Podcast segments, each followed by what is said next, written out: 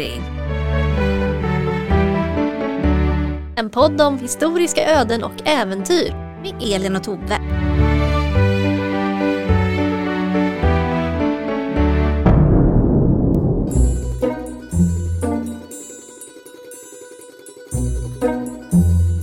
Hej Tove! Hallå, god kväll. God kväll. Jag har en bekännelse. Okej, vad har hänt nu? Nej men alltså, något av det bästa jag vet, det är när kulturpersonligheter blir osams med varandra. Ja, Och när de gör upp offentlig. det är så roligt. Alltså smutsig byk, pajkastning, personangrepp Oh ja, och allt i det offentliga rummet. Alltså det är livet. det är faktiskt väldigt, väldigt roligt. Det händer ju tyvärr inte så ofta som man kanske skulle kunna önska. Men tack och lov så har vi en fin gammal tradition av det här fenomenet i vårt lilla land. Så det går ju alltid att blicka tillbaka och studera de gamla mästarna. Vadå, är det här ingen Twitter-fenomen? Har det här hänt före det? Det har det. Och det är precis vad vi ska titta på ikväll. Jag ser fram emot det här mer än vad du kan ana. Nu blev det väldigt spännande. Okej, det låter som att du är redo, men jag rekommenderar ändå att du tar på dig stänkskydd och en biodlad dräkt. Det kan behövas. Okej, ja. Däremot är jag inte säker på att vi verkligen kommer att lära oss så himla mycket ikväll, men huvudsaken är ju faktiskt att vi har roligt åt andras olycka, eller hur? Okej, så det blir ingen sedelärande berättelse idag? Nej, Nej. definitivt inte.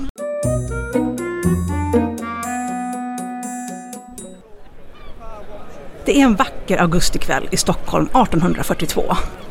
Strömparterren, den lilla promenadplatsen under Norrbro mellan Lejonbacken och Gustav Adolfs torg, är som vanligt full av folk som spatserar under lummiga träd, tar sig något till livs på schweizeriets uteservering eller bara spanar på folk. Vid ett av borden sitter August Blanche, redaktör för tidskriften Freja, med en vän och kollega och dricker kaffe. Plötsligt ser de en man komma ner för trappan från Norrbro. De stelnar båda till. Blanche anletsdrag mörknar betydligt. Det är Love Almqvist, författare och medarbetare på Aftonbladet, som hittat ner till strömparterren denna sköna afton. Han upptäcker strax de båda kollegorna från Freja och kanske tvekar han först något, men inom kort styr han kursen mot dem och närmar sig. Kollegan viskar något i Blanches öra. Blanche svarar inte, betraktar bara bistert den nalkande Almqvist under tystnad. Men han vet vad han måste göra. Han reser sig, går fram till Almqvist och spottar honom rakt i ansiktet. Oh my god! Jag vet! På riktigt. Ja, Eller är det här en fanfic som du har hittat på? det här hände på riktigt. Men det kom ju inte ur ingenstans, som du kanske förstår. Nej okej, det var ingen oprovocerad spottloska på Norrbro. Nej, alltså egentligen handlar ju det här om hur det kunde bli så här. Frågan är bara var vi ens ska börja någonstans. Men det här, det här är alltså en, en mediabeef från 1800-talet som, Det är en väl jättebra sammanfattning. ja men gud vad roligt. Vi försöker att, att reda ut det här från början. Så vi börjar med Freja. Det är en liten publikation grundad 1836. Och från början är det en litterär tidskrift, men den börjar närma sig politikens slippriga vana mer och mer. Och det här lilla fyrasidiga bladet har en ganska blygsam upplaga och kommer som mest ut två gånger i veckan. Sedan 1839 är en fortfarande rätt okänd August Blanche chefredaktör och det är under hans ledning som Freja ändrar ja, politisk tillhörighet för att använda ett modernt uttryck. Det är alltså författaren August Blanche. Precis. Ja, och, mm. Jag gör en liten avstickare här, för även om den här konflikten som dagens avsnitt handlar om inte grundar sig i politik egentligen, så utspelar den sig till stor del i tidningsvärlden. Och det går knappt att prata om pressen vid den här tidpunkten i svensk historia utan att också prata om det politiska klimatet. Lite bonusfakta här. Sverige har ju 1842 fortfarande sin goda gamla ståndsriksdag och eh, som vi lärde oss i förra avsnittet så består den av adel, präster, borgare och bönder. Ja. Men det här systemet det börjar ju bli ganska gammalmodigt nu alltså. Mm, det är inte helt representativt för samhället i mitten av 1800-talet. Nej, så det finns ju absolut röster som kräver reform och det kommer det bli, men inte än på ett par decennier faktiskt. Och politiska partier i vår mening existerar ju inte heller. Men givetvis så lever liksom hela den svenska politiken och debatten i ett spektrum som löper från höger till vänster, återigen moderna uttryck. Och längst till höger hittar vi liksom certifierad stockkonservatism. Oh. Och det är ju kungen, alltså Karl XIV Johan och kungamakten. Allt ska vara som det är, eller ännu hellre som förr, när allt var lite bättre. och sen går liksom det här spektra till försiktigt moderat, till allt mer frisinnat liberal och reformvänlig, till en extremt liten tokradikal gruppering i den bortre vänstra änden, men den räknas knappt. Okay. Så tidningen Freja går från att vara moderat till allt mer liberal under Blanches ledning. Mm -hmm. Vilket gör att bladet då och då stöter sig med makten med stort M. Ja, det är ju farligt, för att Karl Johan kan ju dra in tidningar eller... Precis. Ja. Karl Johan han är lite gammal och trött nu och lite paranoid och jäkligt konservativ. Fair enough. Så under hans senare regeringsår krävs det inte särskilt mycket för att, för att reta upp honom och hans närmaste. Så de tidningar som på något vis retar upp kungen, hans bästis Magnus Brahe mm. eller hovkanslern mm. eller alla tre på samma gång får känna på något som heter indragningsmakten som du var inne på här. Så det blir en liten avstickare mm. till här men eftersom vi pratar om tidningar grundade på 1830-talet så vore det nästan oförlåtligt att inte prata lite om indragningsmakten också. Även om det inte heller egentligen har med vår konflikt att göra. Och indragningsmakten var ursprungligen ett verktyg för att förhindra tryckning och spridning av skrifter som kunde äventyra rikets säkerhet. Och det betydde allmänt sånt som kritiserade Sveriges utrikespolitik. Aha, mm. Och i synnerhet det då som kunde äventyra de dyrbara men ömtåligt späda vänskapsbanden med Ryssland efter nederlaget och freden 1809. Ja, det var ju lite stelt där ett tag. Never forget. Nej, never forgive. Men då på 1830-talet, när pressen på allvar har blivit en aktör att räkna med i politik och opinionsbildning i Sverige, Ja, då börjar indragningsmakten däremot att mer och mer användas för att tysta kritik mot den inrikespolitiken. Mm -hmm. Eller kritik mot kungen och kungamakten generellt. Och i praktiken så ger indragningsmakten hovkanslern oinskränkt rätt att stoppa vidare utgivning av en viss publikation utan rättegång, dom eller möjlighet att överklaga. Och ibland får man inte ens veta varför tidningen dras in. Det bara kommer som ett brev på posten att nu får inte du ge ut din publikation längre. Ja, och visst låter det effektivt om man allt mer desperat vill kontrollera det offentliga samtalet. Eh, ja, det låter en, en smula desperat faktiskt och eh, inte, kanske inte helt rätt i tiden, eller? Nej, det är ju inte riktigt det. Och i praktiken så funkar det inte riktigt heller som man kanske hade tänkt. Det är ett ganska tandlöst maktmissbruk eftersom en publicist som straffas på det här viset mm. ganska enkelt genom till exempel en bulvan kan låta sin utgivning återuppstå fast under ett annat namn. Och det är där det kommer det här andra Aftonbladet, det som folk pratar ofta om, Aftonbladet. Ja, och de är inte de enda. Freja gavs ut som Freja, Nya Freja, Nyare Freja och Nyaste Freja. nyaste Freja! Japp. Så i värsta fall är det här ett irritationsmoment, men troligen något som de liberala tidningsutgivarna lär sig att leva och räkna med. Mm -hmm. Och som du säger, Aftonbladet brukar av goda skäl användas som typexemplet här. Aftonbladet grundades 1830 och är borgerligt liberalt, så de stödjer oppositionen mot kungamakten. Så nej, det är inte jätteförvånande att utgivningen dras in gång nej. på gång på gång på gång på gång. Och 1842, när den här historien äger rum, så är Aftonbladets officiella namn det 21 Aftonbladet. ja, så du kan ju räkna lite där. Då, då har man kränkt. Man, ja, man är lite kränk, kränksam av sig. Chefredaktör för Aftonbladet är de facto, om inte alltid helt formellt, ägaren och grundaren Lars Johan Hierta. Och till sin redaktion har han knutit ett rätt förnämligt antal kulturpersonligheter. Bland andra en man vars levnad och verk utan vidare skulle kunna ligga till grund för en helt egen podd. Och jag pratar inte om ett avsnitt eller ens en säsong, utan en löpande podd en gång i veckan, året om, 26 säsonger. Jag pratar om Almqvistpodden, eller Carl Jonas Love Almqvist. Det här avsnittets ena huvudperson. Ja, en, en lagom urspårad person i mitten av 1800-talet. Ja, och om någon startar Almqvistpodden så kommer jag börja lyssna direkt. Same. Tyvärr har vi inte plats för ett mer utförligt porträtt av denna herre idag, så vi nöjer oss med att konstatera att Almqvist år 1842 börjar närma sig 50-strecket och att han har en brokig och produktiv karriär och levnad bakom sig. Under 1830-talet har hans författarskap tagit ordentlig fart och sedan ett par år tillbaka försöker han, delvis av nöd och tvång, att försörja sig enbart som journalist och författare. Vilket inte är helt lätt ekonomiskt, trots att han numera är rikskänd av orsaker som vi snart ska titta lite närmare på. Mm. Almqvist är inte en okontroversiell person till att börja med och det kommer bara bli värre.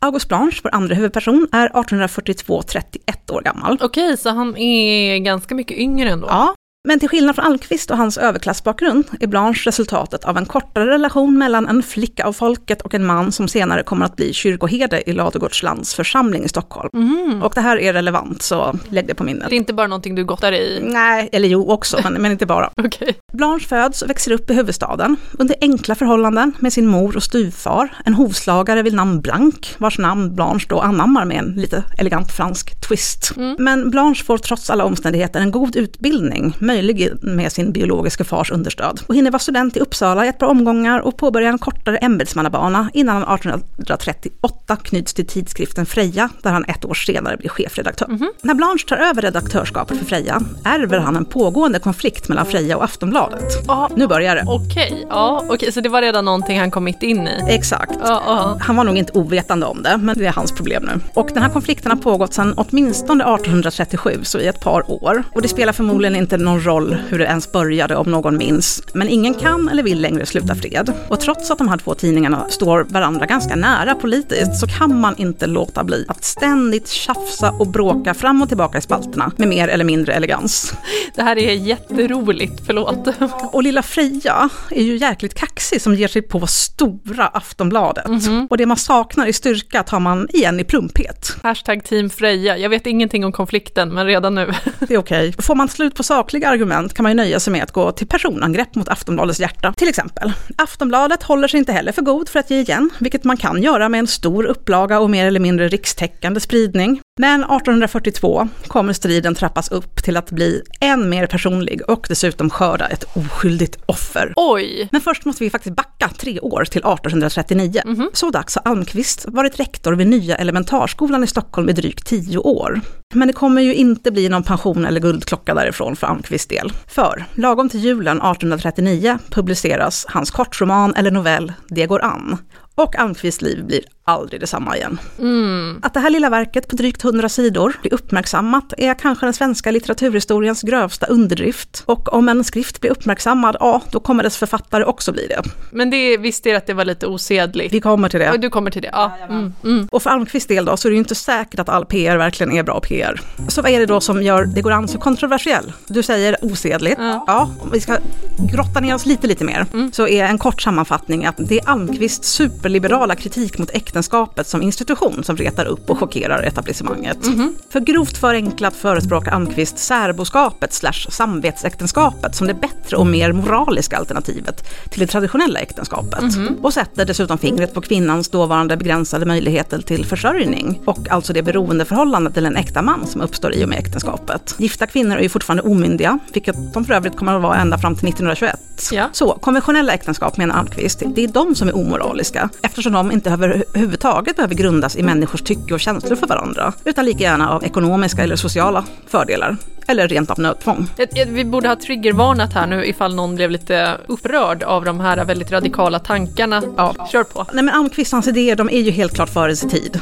Och är man det så får man ju räkna med mothugg. Ja. ja. Men frågan är hur beredd Almqvist är på vad som slår ner som en brandbomb mitt i julfriden här 1839. Och nej, blir det blir Twitterdrev. Ja, det blir det. För även om hans tankar inte är helt utan anhängare så blir kritiken och motståndet totalt övervägande. Oh no, Almqvist! Så innan lutfisken och skinkan ens hunnit dukas undan så drar den kanske största kultur och samhällsdebatt som dittills drabbat lilla Sverige igång. Över hans lilla skrift? Ja. Oj. Och den här debatten, eller det går an-striden som man säger då, kör igång direkt i början på 1840 och kommer fortgå mer eller mindre intensivt i ett par år. Oj! Ja, men det är andra tider. Mm. Det går inte lika snabbt. Man kan inte bara twittra ut allt sitt hat. Man måste vänta lite på trycket och sånt där. Glömma det på två veckor och ja. bli kränkt över något annat. Nej. Men som medarbetare på Aftonbladet så har ju Almqvist goda möjligheter att försvara sig i en av landets största tidningar. Mm. Och det får han göra. Men alltså vem som helst skulle nog bli lite knäckt av att ständigt behöva slå tillbaka mot mer eller mindre rättvisa påhopp på sin karaktär, moral och sinnestillstånd i största allmänhet. Men han jobbar både där och han är rektor också för en skola? Ett litet tag till, ja. Okay. Mm. För Det går an kanske blir en bestseller, men den får snarare negativa konsekvenser för Almqvists egen ekonomi. Mm. Apropå det här med rektor.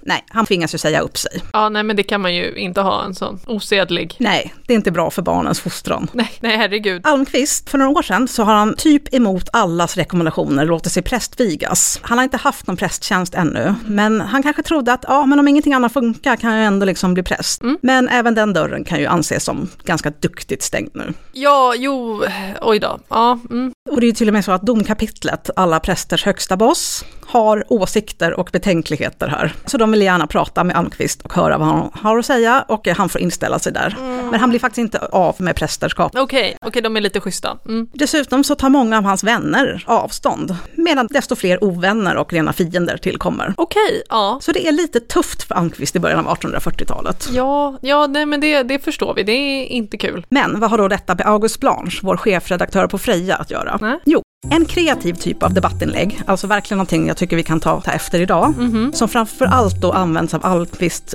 fiender, är att skriva inofficiella uppföljare till Det går an. Nej, åh gud. Ja, det, det här är ju tid före copyright kan vi säga. Oh ja. ja mm. Och de här, de går ju i huvudsak ut på att visa hur jättedåligt det går för huvudpersonerna, Sara och Albert. Alltså, Och på så sätt bevisa att Almqvist har jättefel i sin tendens. jag orkar inte. Ja, ja. Mm. Alltså det är fanfiction fast motsatsen. ja. Nu ska jag bara skriva om hur dåligt det är och ja, alla, alla var dåligt, dåligt. Ja. Ja, men hate fiction. Mm, mm, mm.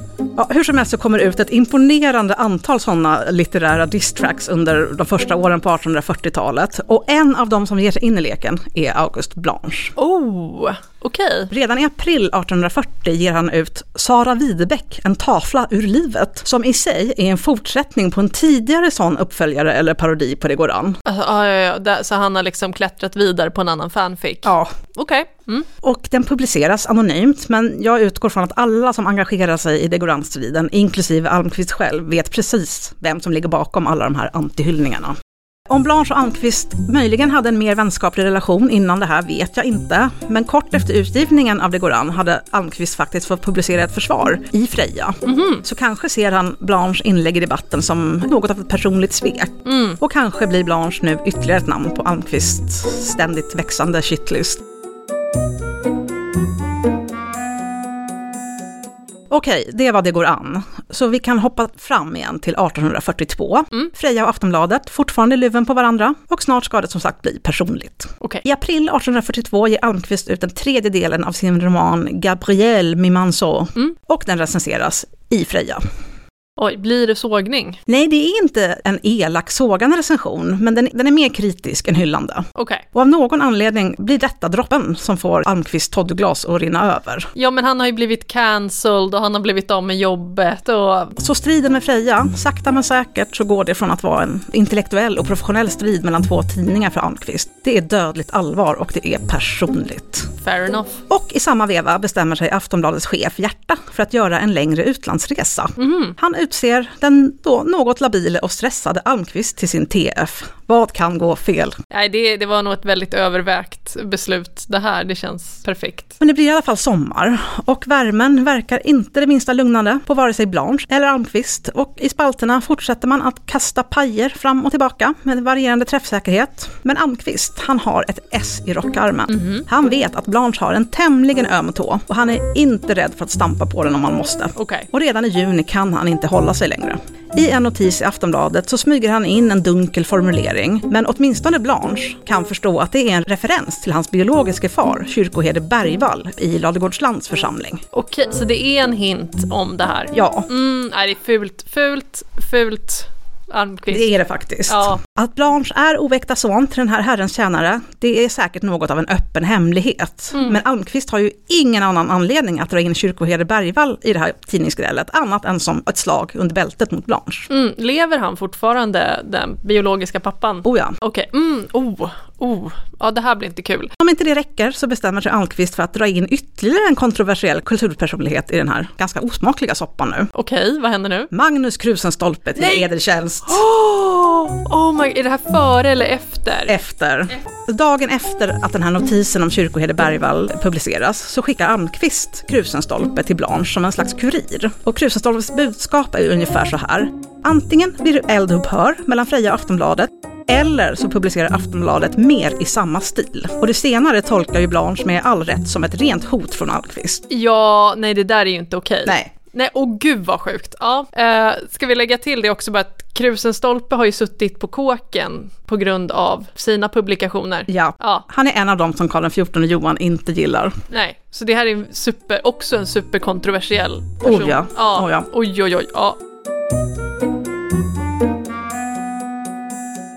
Nej, det här, den här soppan. Blanche tänker inte låta sig skrämmas i tystnad. Nej, Blanche ger igen med att i Freja håna Almqvist för att han sökt en prästtjänst i Skåne som han av många skäl inte fått och varav det minsta tog det vara att han kom in 11 dagar för sent med sin ansökan. Jag vet inte vi- vilken tjänst det var han sökte, men jag kan tänka mig att de bara skickar runt hans ansökan mellan sig och bara kolla, det är han! Det måste ju vara love.almqvist.gmail. Almqvist.com. Nej men gud vad sjukt. och gud vad roligt. Och nu får alla andra också ha kul på Almqvists bekostnad. Åh, I alla nej, fall de nej, som nej. läser Freja. Åh gud vad stelt. Alltså jag, oh, I love it. Nu är det dags att jag nämner att andra tidningar ofta och gärna också ger sig in i det här bråket mellan Freja och Aftonbladet.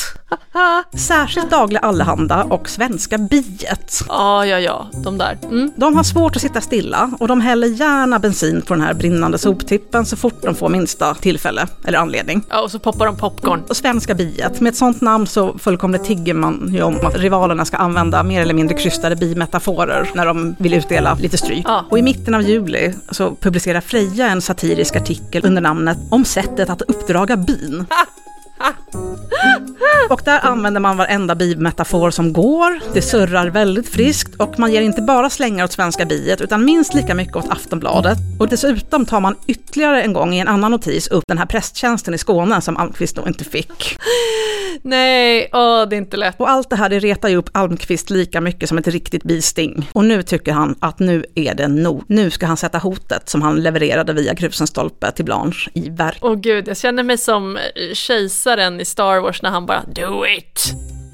Och han kan inte vänta längre än till dagen därpå faktiskt, och då är det den 16 juli. På tredje sidan i Aftonbladet refererar han till den här artikeln i Freja, men han menar att dilettanterna på Frejas redaktion har utelämnat en hel del relevant information som Aftonbladet nu för ordningen vill föra till protokollet. Ja, men det, ja. Den här texten är totalt obegriplig om den är tagen ur sin kontext. Till och med i sin kontext är den ganska obegriplig. Så jag ska faktiskt avstå från att citera eller ens referera innehållet. Men i ett nötskal så hånar Almqvist återigen Blanche för hans illegitima börd och pekar dessutom ut kyrkoherde Bergvall, Blanches biologiska far, som ockrare och procentare. Oj, men gud. Så jag nämnde att det här tidningsspråket ska få ett oskyldigt offer, ja då var det kyrkoherde Bergvall jag syftade på. Men här ska jag påpeka också att det är aldrig några namn med här, utan det här är skrivet kryptiskt och dunkelt, men de som vet, de vet. Ja, och kulturvärlden är väl inte så superstor. Nej, Folk kommer ju fatta vem det är de menar. det gör de också. Åh gud, ja. Ah, åh gud, det här är så cringe. Fortsätt. I love it. Om kyrkoherde Bergvall är ett oskyldigt offer, då måste det betyda att Almqvists anklagelse är grundlös och orättvis. Och ja, det verkar faktiskt så. Det är visserligen sant att kyrkoherde Bergvall lånar ut pengar. Det sägs att självaste excellensen och kungagunslingen greve Magnus Brahe hör till hans låntagare. Nej. Obekräftade uppgifter. Men det är ingenting som tyder på att Bergvall skulle vara en ockrare. Okej. För vid den här säsongen av sitt liv så lever Bergvall tillbakadraget med en förmögenhet han förvärvat tack vare ett barnlöst äktenskap med en rik änka som han överlevt och ärvt. Och han verkar låna ut pengar på schyssta villkor till personer han känner och litar på. Och än idag så råder det delade meningar huruvida Almqvist hörde till den kretsen. I en version ska Almqvist ha lånat 3000 riksdaler i slutet av 1830-talet och i en annan ska han försökt låna pengar men fått nobben. Okej, så det kan finnas den dynamiken också. Ja, Han kan ha blivit nekad sms-lån. Oavsett hur det ligger till så blir ju Blanche själv arg som ett bi. När han än en gång ser sin far omnämnas i Aftonbladet. Förutom att vara präst och kyrkoherde är Bergvall ingen offentlig person och han har absolut inte gett sig in i debatt eller polemik förut. Nej, det är, det är väldigt fult då. Och nu är han alltså indragen utan att förmodligen ha en aning om hur och varför. Och Blanche, han har säkert inte enbart sentimentala skäl till att bli upprörd och pappas vägnar. Gissningsvis står han själv i någon form av ekonomisk beroende till honom och det vill han ju inte äventyra. Nej, Man blir nog inte så fet på att vara chefredaktör för Lilla Freja. nej, det kan vara en förlustaffär om inte annat. Ja, Blanche måste försvara pappas och sin egen heder, men hur? Jo, redan samma kväll som den här olycksaliga artikeln kommit av trycket tar Blanche till pennan. Men inte för sin egen tidning. Han skriver direkt till Almqvist den här gången. Och utmanar honom på duell. Oh my god, är det här Lockerudsskogen del två? Pistoler eller värja kanalje? Blanche Freja-kollega Theodor Sandström, och det här är samma kille som kommer vara i sällskap med Blanche sen på Strömparterren, är tydligen med även när Blanche skriver den här utmaningen. Och han verkar inte göra någonting för att försöka lugna ner sin kompis. Han frågar vad Blanche vad han ska göra om Almqvist inte tar upp den här kastade handsken. Och Blanche svarar, jo, jag spottar honom i synen. Okej. Almqvist, nej, han tänker inte duellera med Blanche. Han duckar och ignorerar den här utmaningen, ja, så bäst han kan. Där, han lämnar det på set. Exakt. Eh, och eh, ja, juli övergår i augusti och man fortsätter kriga i spalterna outtröttligt. Men stämningen på Aftonbladets redaktion, den är inte bra. De kanske börjar ruttna lite nu på att det enda de får rapportera om är någon personlig beef som tillförordnad redaktör har. Ja, och det är till och med så här att flera av Almqvists medarbetare har tagit mycket illa vid sig och tycker precis som Blanche att Almqvist gick alldeles för långt när han drog in en person som inte har någonting med den här tidningsfejden att göra. Ja, men det gjorde han ju faktiskt. Så de tar öppet avstånd från Almqvist. Åh nej, han blir cancellad en gång till. Ja, de tar avstånd i spalterna i samma tidning som Almqvist alltså är TF-chefredaktör för. Åh gud vad cringe, åh vad jobbigt. Det här ser inte snyggt ut och Almqvist börjar ju faktiskt ut som skurken i det här dramat. Ja, men eh, ja. Han har ingen lust att ändra på den saken och han tänker absolut inte be om ursäkt, vare sig till Blanche eller Bergvall. Varför ska han göra det? Han har ju rätt, alla andra har fel. Nej, han fortsätter försvara sig själv och sitt handlande direkt i Aftonbladet och bryr sig inte ens längre om att anonymisera dem han bråkar med. Och han skriver under med sitt eget namn, vilket är långt ifrån självklart i den här tidens press. Och Blanche och Freja svarar med samma mynt. Så det här är så gott som enbart en fight mellan Almqvist och Blanche nu. Och den förs helt öppet i tidningarna. Men det är väl kanske lite det som sommar och nyhetstorka är till för. Jag, jag tänker det, det måste ju varit rejäl nyhetstorka. Ja, jag vet inte om det här är bra eller dåligt för lösnummerförsäljningen. För alltså, nu måste väl till och med läsarna bara, nej men kan ni lägga ner nu? Det var roligt de första sex veckorna. Här borde Karl XIV Johan använt sitt massmissbruk och dragit in dem båda Ja, två. han kanske tyckte att det här var äntligen producerar någonting värt. Mycket av det här som Hjärta känner till när han är ute och semestrar i Europa, det vet jag inte. Men när han kommer tillbaka till Stockholm i mitten av augusti så ser han sig omkring, tar kanske en handfull Valium och Losec, men sen gör han i princip ingenting mer. Okej, Och inom kort så når konflikten då sin spektakulära zenit med loskan på strömparterren. Så vi återvänder dit, till strömparterren. ja, ja, ja. Och det har precis hänt. Blanche har spottat Almqvist i ansiktet. Uh, Och Strömparterren är tillsammans med Norrbro huvudstadens riktiga snobbränna. Det är en plats för alla som vill se och synas. så det är ett motsvarande Stureplan. Lite så.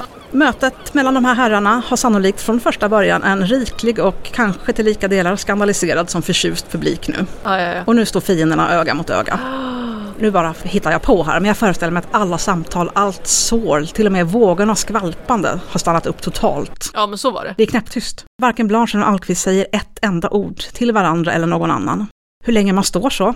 Vi vet inte, men till sist tar Almqvist upp en näsduk, torkar tyst loskan från ansiktet och vänder sig om och går.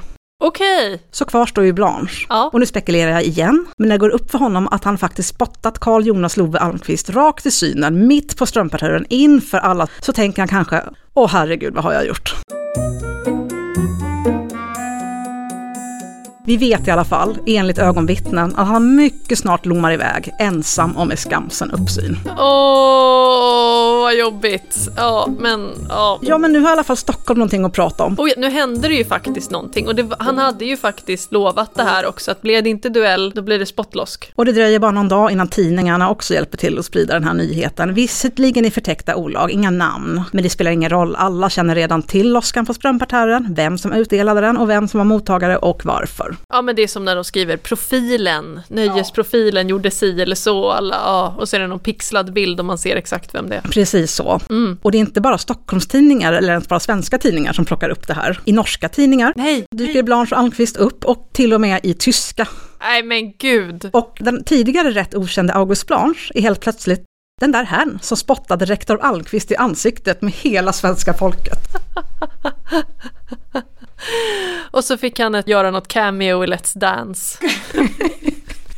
Alltså han hade nog, han hade nog gärna gjort det. Han verkade vara en ganska glad skit annars. Men alltså, men det här kommer i Aftonbladet, försöker de mörka det på något sätt? Så hittills har ju chefredaktör Hjärta bara helt försökt att ignorera ihjäl konflikten. Men nu går det ju såklart inte längre. Nej. Han måste publicera något slags försök till damage control, inte bara för sin tidning utan för sig själv. Så han ger naturligtvis Almqvist sparken och ägnar en hel sida åt en extremt professionell och uppriktigt ursäkt för hela den här... Nej, det är klart han inte gör. Han gör inte det? Nej, han väljer att ta Almqvist i fullt försvar och anklagar Freja och andra tidningar för att ha iscensatt hela den här konflikten för att smutskasta och skada Aftonbladet och Hjärta. Okej, så det är, oh, oh, oh. Så, då var det klart. Kan vi prata om någonting annat nu? Tycker hjärta. Ja. Men det fortsätter ju såklart att pratas. Ja. Den allmänna opinionen är visserligen på Blanches sida, men inte helt svart och vitt heller. Man tycker ju visst, Almqvist, ja, han fick nog vad han förtjänade. Mm, ja, jo. Men samtidigt uppträdde ju Blanche inte riktigt som en gentleman. Nej, men han hade dragit in hans pappa i det där, det kändes inte helt... Fast det är inte god ton att spotta någon i ansiktet på offentlig plats, hur upprörd man än är. Och det vet faktiskt Blanche mer än väl. Ja, jo, jo. Så han tänker, om bara skurken Almqvist själv uppträtt som en gentleman och antagit hans utmaning så hade ju ingenting av det här hänt. Någon av dem, eller båda av dem, kanske hade varit döda, men det är ju en risk man får ta. Ja. Blanche blir faktiskt bitter och desillusionerad av det här. Nej! Han har inte fått den upprättelse han begärde, men han förstår att längre än så här kommer vi inte. Nej. Han säger upp sig från Freja. Men August, Han kommer aldrig tala öppet om den här loskan på strömparterren, men han kommer heller aldrig att glömma den. Och det otäcka såret läker till ett fult ärr. mm. Många år senare blir Blanche riksdagsman för borgarståndet vid ett antal riksdagar. Han är liberal och progressiv. Han stödjer förslag som rör allmän rösträtt, kvinnors rättigheter, avskaffande av prygel och dödsstraff, men också mildrande av straff för dueller. okej. Han tänker fortfarande på det här. Nästan 20 år alltså efter att Almqvist vägrade att plocka upp Blanches handske skaver ärret fortfarande. Mm. Jag citerar honom. Det finns sådana förolämpningar för vilka lagen inte har någon paragraf. Då tillgripes enviget, denna ultima ratio, som i individens liv motsvarar kriget mellan förstarna eller nationerna. Den som gör sig skyldig till duellsbrott borde enligt Blanche alltså inte betraktas så som en vanlig missdådare. Nej, okej. Mm. Det blev ingen mildring av duellsbrottet. Nej, det var inte särskilt stabilt argument heller, så... Vad händer sen då? Jo, efter att ha sagt upp sig från Freja drar Blanche sig tillbaka för att slicka sitt sår ett tag. Men han får faktiskt faderligt stöd från pappa Bergvall. Kanske uppskattade han att Blanche ändå försökte försvara deras heder och eh, han ger Blanche besittningsrätt till sin Malmgård på Ladugårdslandet. Senare kommer Blanche att ärva Malmgården och en stor del av pappas förmögenhet. Och Malmgården blir i folkmun Blanches Malmgård tills den demoleras i slutet av 1800-talet när Ladugårdslandet då omregleras till Östermalm. Men det är där Blanche finner sig själv och skördar sina härligaste lagrar som författare och framförallt dramatiker. Blanches pjäser hör till de mest populära och spelade från 1800-talets mitt och lång tid framåt. Och tillsammans med de romaner och noveller, ofta i Stockholmsmiljö, som han fullkomligt spottar ur sig, så blir Blanche så småningom en sant folkkär författare och Stockholmspersonlighet, som i princip får en statsbegravning när han dör 1868. Och då är han ju faktiskt ihågkommen för helt andra saker än att han en gång spottade rektor Almqvist i ansiktet. Men Almqvist då, hur går det för Almqvist? Ja, berätta, hämtar han sig från den här skymfen? Ja, alltså han fortsätter att vara produktiv som författare, journalist och tonsättare under 1840-talet. Men han kommer aldrig ikapp sin dåliga ekonomi helt, trots att han så småningom blir fast anställd på Aftonbladet och faktiskt regementspastor. Men skulderna växer, snöbollen rullar och i början av 1850-talet är Almqvist i klorna på en riktig ockrare. Och det är inte pastor Bergvall? Nej, pastor Bergvall var ju faktiskt ingen ockrare, Nej. men det är ryttmästare von Scheven. Okej. Allt sammans blir ohållbart och Almqvist flyr från fosterlandet och sina fordringsägare i juni 1851. Oj! Men i sin frånvaro så blir han av von Scheven anklagad för att dels ha förfalskat skuldsedlar till 18 000 riksdalers värde. Jag har inte ens kollat i vad kostade. Åh nej, nej det är nog inte. Men också för att vid flera tillfällen försökt förgifta von Scheven med arsenik. Oj! Och nu hävdar von Scheven att de här två brotten alltså är de egentliga anledningarna till att Almqvist nu är på rymmen. Så det hålls en rättegång utan den anklagade på bänken. Och man kan visserligen inte döma Almqvist men inte heller frikänna honom utan man lägger saken på framtiden. Mm, mm. I Stockholms rådhusrätt så döms däremot Almqvist, fortfarande i sin frånvaro då, några år senare i ett konkursmål att ställas för en påle i halsjärn på torg att skämmas i två timmar och därefter straffas med arbete i någon kronans fästning i tre år. Oj! Men den allmänna domen är nog den allra hårdaste. Och Almqvist har inte många vänner kvar i fosterlandet, så han saknar inte anledningar att hålla sig undan. Nej. Han vistas i USA i många år och under olika namn. Han begår bigami. Han bevittnar amerikanska inbördeskriget från första parkett, men när han dör 1866 så är han på europeisk jord i Bremen. Han återvänder till Sverige först 1901 när hans kvarlevor förs till Solna kyrkogård, där de vilar än idag. Oj!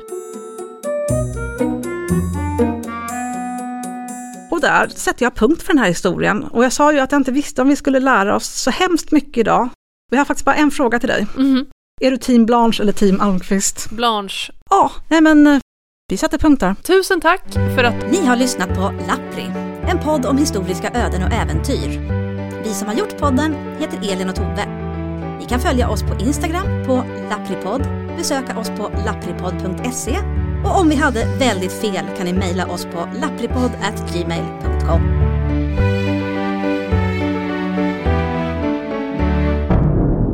Kan inte någon starta Almqvist-podden? Ni har två lyssnare från dag ett. Ja,